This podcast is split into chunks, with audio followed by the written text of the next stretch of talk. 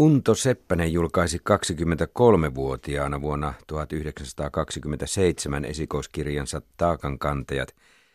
Esa Seppänen, olet Unto Seppäsen poika ja Maria Lähteenmäki, sinä olet tutkinut Karjalan kannasta. Kuinka paljon nämä novellit kuvaavat Karjalan kannaksen aikaa 20-luvulla? Tässä sattuu nyt erittäin onnellinen yhteen sattuma, että mulla on juuri ensi vuoden alkupuolella ilmestymässä kirja, jossa myöskin tätä asiaa selvittelen. Ja minä olen tullut siihen tulokseen, että tämä teema näistä ajureista, näistä vossikoista, tästä kuuluisasta ammattikunnasta, niin siinä on se isän niin kuin se lempiteema ja, ja sitä kautta se Karjalan kannas heijastuu myöskin tästä takankantaista. Tässä on kaksi semmoista novellia, jossa on selvästi niin kuin kerrotaan siitä. Ennen kuin tämä Iloisten ukkojen kylä, joka on tämä varsinainen helmi, joka ilmestyi samana vuonna. Samana vuonna, niin. seitsemän, ennen kuin tämä ilmestyi, niin tämä on vähän niin kuin johdantoa jo tähän pääteemaan. No mä sanoisin, että hän kuvaa hyvin raskasta murrosvaihetta.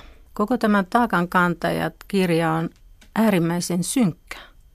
Minusta aivan yllättävän synkkä, kun vertaa sitten tähän Iloisten ukkojen kylään ja tähän muuhun jälkituotantoon. Mä olin todella hämmästynyt siitä, että kuinka vakava kirja tässä on kyseessä. Se synkkyys on todella silmin pistävää. Sen näkyy sen kirjassa Synnin Miilu, joka ilmestyi 40-luvun alussa. Mä ajattelisin, että tässä kokoelmassa tässä kerrotaan vuosista 1917 ja 25, mitkä olivat äärimmäisen poikkeuksellisia vuosia Kannaksen rajaseudun elämässä. Kuten muistamme, siinä alkoi ne Venäjän vallankumoukset ja Suomen sisällissota ja siellä oli hyvin paljon koko vuosi 1919, sitä sanottiin Euroopan hulluksi vuodeksi. Siinä oli kaikenlaisia Pietarin hyökkäyssuunnitelmia. Kaiken lisäksi siellä Venäjän puolella käytiin koko ajan sisällissotaa, mikä heijastui myös siihen Kannaksen rajaseudun elämään. Ja tavallaan koko tämä ajanjakso siitä 17 vuoteen 25 on mun mielestä heijastuu tässä kokoelmassa hyvin vahvasti. Ja kun muistamme, että Unto Seppänen muutti Helsinkiin vuonna 1925, niin mä luulen, että tämä on eräänlainen yhteenveto niistä ikään kuin kauhun mm. ja poikkeusvuosien ajasta. Niin Unto Seppänen oli noin 14-vuotias silloin 1918, kun Karjalan kannaksellakin taisteltiin. Esa Seppänen, kertoiko isäsi mitään näistä nuoruuden kokemuksista? No, ei oikeastaan kotona, niin ei puhuttu näistä asioista ollenkaan. Et minäkin olen vasta sitten jälkeenpäin, niin kun olen perehtynyt hänen teoksiinsa ja hänen elämäkertaansa ja keskustellut sukulaisten kanssa, niin, niin saanut paremmin sitten selvää, että miten tämä asia oli.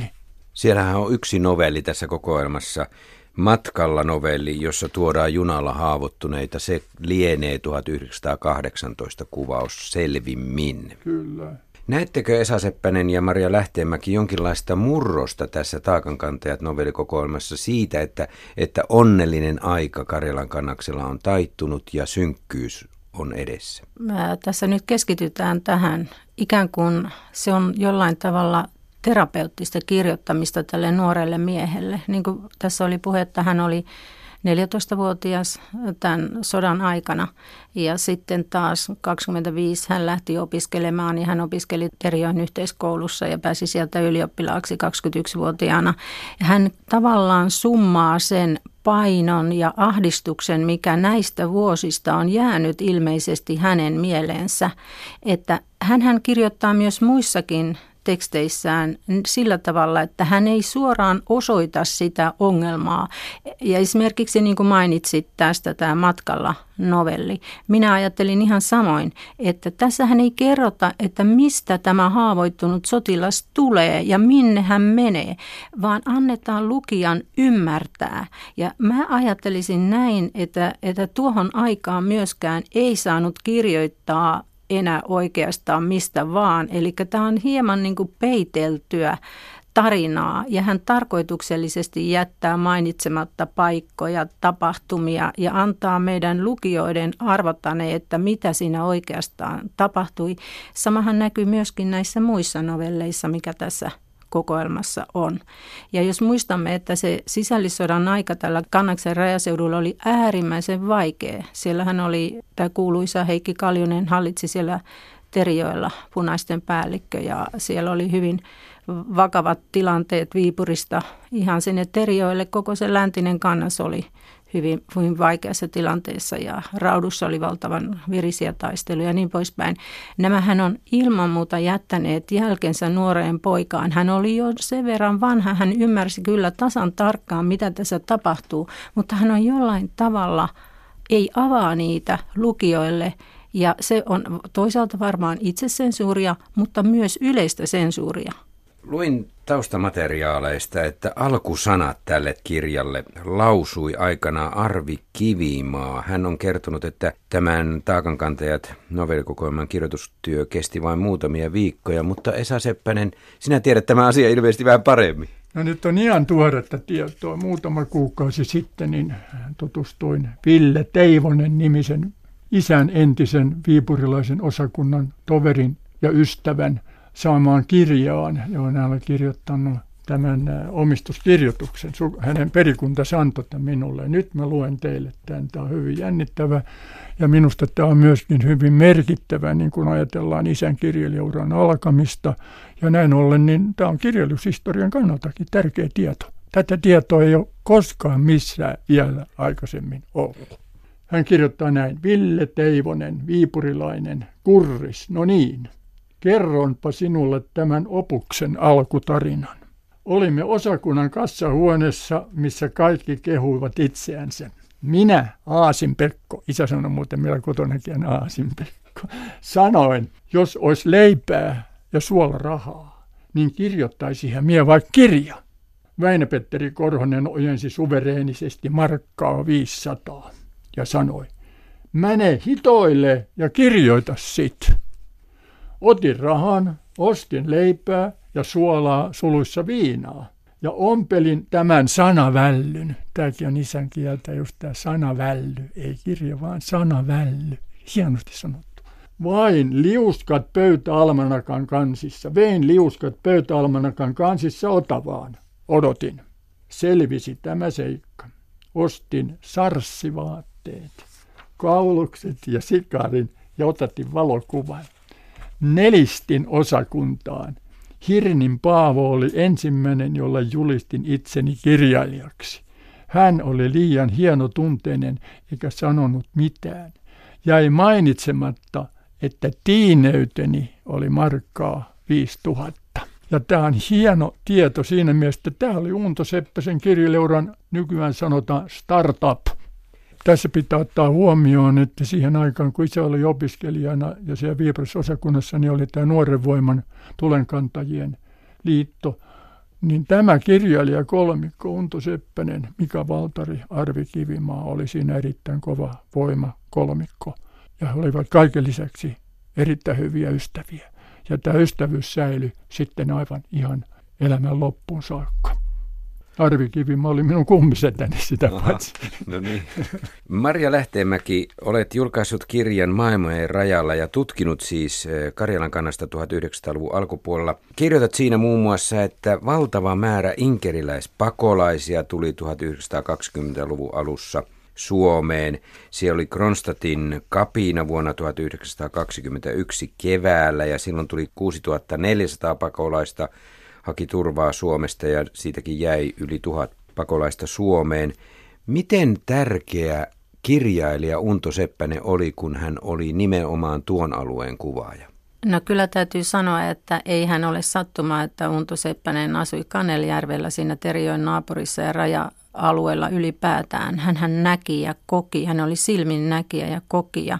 Ja sen takia hän on monet hänen näistä kirjoistaan on niin sattuvia ja osuvia.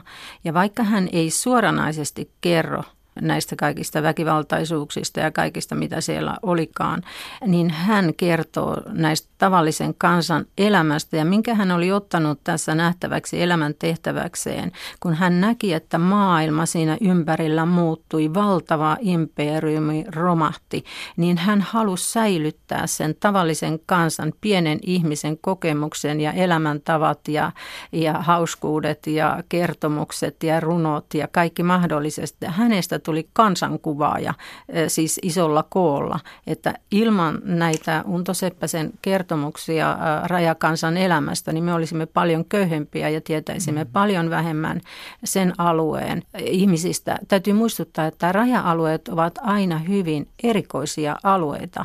Mä haluaisin tässä muistuttaa, että, että valtiovalta kiinnitti erityistä huomioita näihin raja-alueisiin. Eduskunta määritteli 1922 ja 1924 erityisen rajaseutuohjelman ja siihen kuuluu 45 kuntaa ihan Lapista tänne Kannakselle ja näitä pidettiin niin kuin tämmöisenä poliittisesti vähän epäluotettavina, sivistyksellisesti vähän köyhinä ja sillä tavalla elinkeinoltaan vähän kans myöskin niin kuin kehittämisen arvoisena.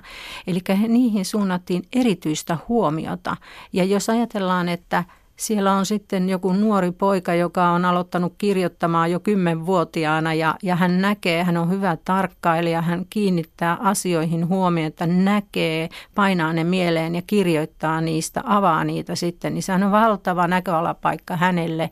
Ja, ja sen vuoksi hänestä mun mielestä tuli kirjailija, että hän asui siellä rajaseudulla ja näki tämän kaiken muutoksen.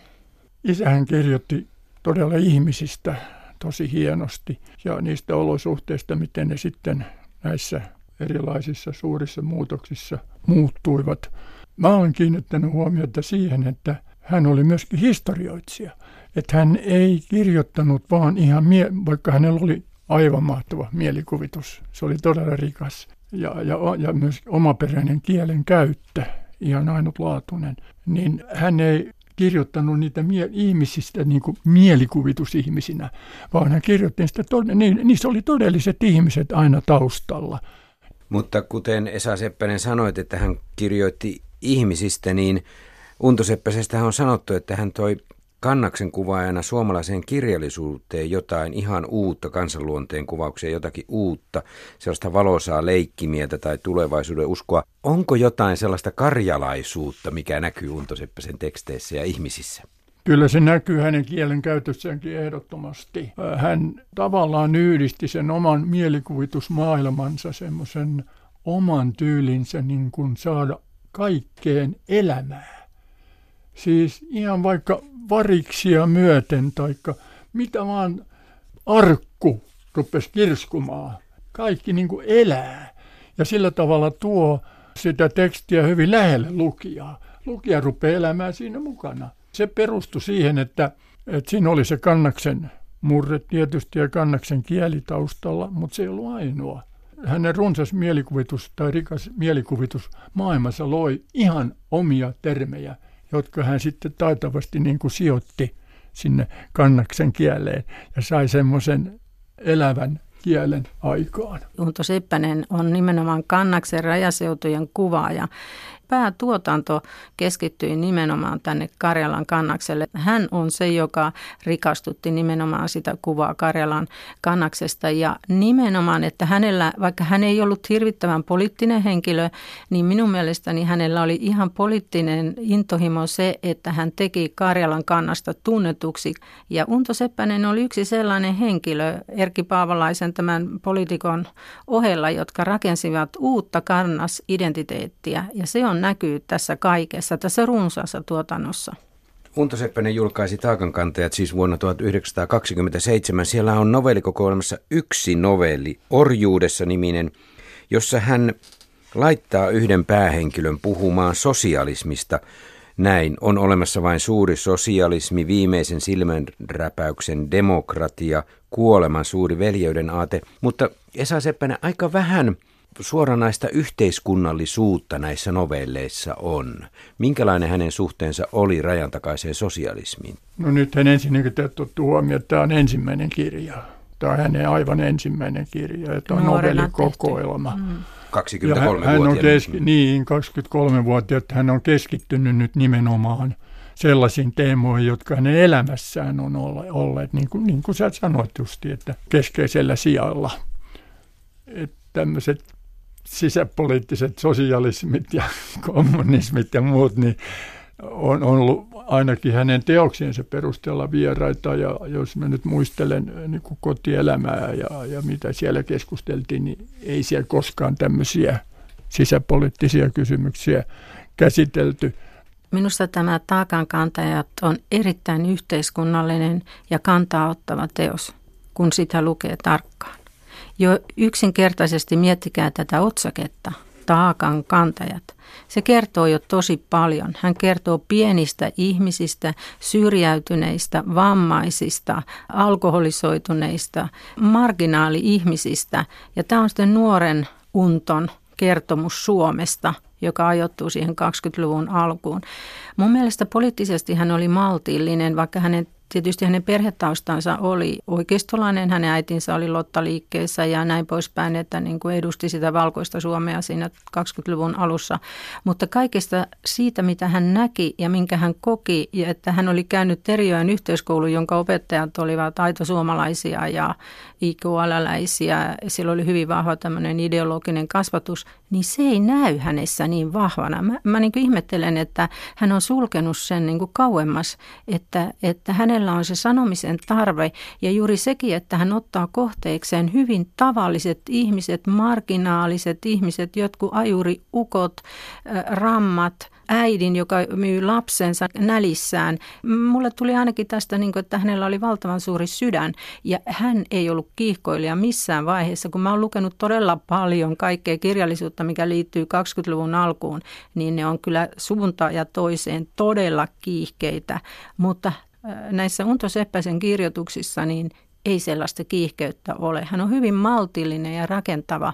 Ja, ja sehän on jo poliittista, että sä nostat esiin hyvin niin kuin marginaalissa eläviä ihmisiä. Se kertoo siitä sallivuudesta ja nostaa esiin tietysti tämän kannaksen monikulttuurisuuden ja sen vanhan taustan, mistä tämä nousi, tämä sallivuus ja suvaitsevaisuus. Sehän oli ristiriidassa sen kanssa, mitä 20-luvulla miten rajaseutuja rakennettiin hyvin niin kuin ei-sallivassa ilmapiirissä. Mikä aiheutti aikanaan sen, että Karjalan kannaksesta tuli sellainen Suomi-riviera, että siellä hyppäsivät kaikki taiteilijat? Se oli helsinkiläisille taiteilijoille mm. must-paikka. Pietarin läheisyys. Niin sinulla on tulossa kirja Kyllä. siitä Pietarin ja vaikutuksesta. siitä nimenomaan isän kotikylän Kannelijärven ja, ja meidän kylän Liikolan näkökulmasta ja juuri mitä sä sanoit näistä ajureista ja kaikista. Mm mutta sehän oli ihan lähellä sitä rannikkoa, että eihän siitä ollut Terijoille kuin joku 30 kilometriä vai mitä sitä mahtaa olla. Ja siitä tuli semmoinen pietarilaisten riviera. Siinä on selkeä katkos, että tämä sisällissota 18 ja ne tapahtumat katkaisi sen että sitä aikaisemmin oli tämä venäläisbuumi ja nämä venäläishuvilat ja kymmeniä mm, no, tuhansia kesäasukkaita. Joo, mutta sitten sisällissodan jälkeen ja 20-luvulla tämä aluehan muuttui ihan katastrofiksi, kun raja suljettiin ja talous romahti. Ja valtiovalta alkoi tukemaan sitten kotimaan matkailua. Ja se Puumi alkoi vuonna 1925 ja silloin alettiin määrätietoisesti mm. rakentaa mm. kotimaan matkailu yhdeksi kohteeksi Terijoen ja sitä kannaksen raja-aluetta, samoin kuin kaikkia muitakin raja-alueita, myös Lappi, Petsamo, Tolvajärvi nousivat tällaiseen uuteen buumiin kotimaan matkailun kohteeksi. Ja se huuma, tavallaan se alkoi 20-luvun puolivälissä ja se highlight-aika oli, oli sitten 30-luvulla, jolloin suomalaiset taiteilijat, sinnehän pyrittiin hakemaan suomalaisia taiteilijoita, oikein niin kuin suomalaistamaan sitä aluetta, kun siinä oli ollut pikkusen, koettiin, että tuo venäläinen vaikutus on ollut liian vahva. Se oli niin eri poliittisesti niin erilaista ja ilmapiirillisesti erilaista aikaa se 20-luvun alku kuin sitten 10-luku ja se varhaisempi aika, mitä te olette tutkinut.